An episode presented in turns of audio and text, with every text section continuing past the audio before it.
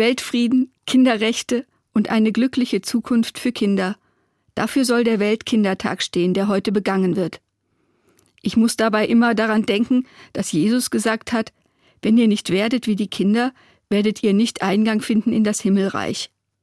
Aber was bedeutet das, werden wie die Kinder? Dann denke ich daran, wie viele Eltern gerade stöhnen, weil ihre Kinder den ganzen Tag zu Hause sind, weil wegen Corona mal wieder die Kita zumacht. Andere gehen wegen Wechselunterricht nur jeden zweiten Tag oder jede zweite Woche zur Schule. Das ist furchtbar anstrengend, vor allem wenn sie nebenher auch noch im Homeoffice arbeiten müssen. Schwierig ist es vor allem, weil Kinder in ihren Gefühlsausdrücken stark sind, intensiv und heftig. Sie denken nicht an die Folgen ihres Tuns.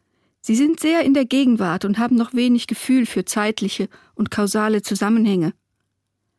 Aber warum sollen sie gerade deshalb ins Himmelreich dürfen?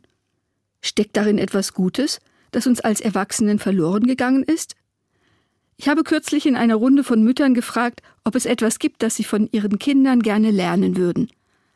Eine hat gesagt, dieses Vertrauen, dass da jemand ist, der alles richtet.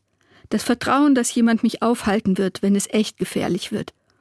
Und deshalb die Hingabe an den Augenblick, das nicht planen müssen. Ich könnte mir vorstellen, dass es das ist, was Gott, den wir ja Vater oder Mutter nennen dürfen, sich von uns wünscht, dass wir ihm mehr vertrauen, dass wir genießen, was er uns schenkt, allem voran das Leben selbst und weniger glauben, alles planen zu müssen. Ich denke, es würde vieles leichter machen, und wir würden uns selbst und vielleicht auch einem Stückchen Himmel auf Erden weniger im Weg stehen.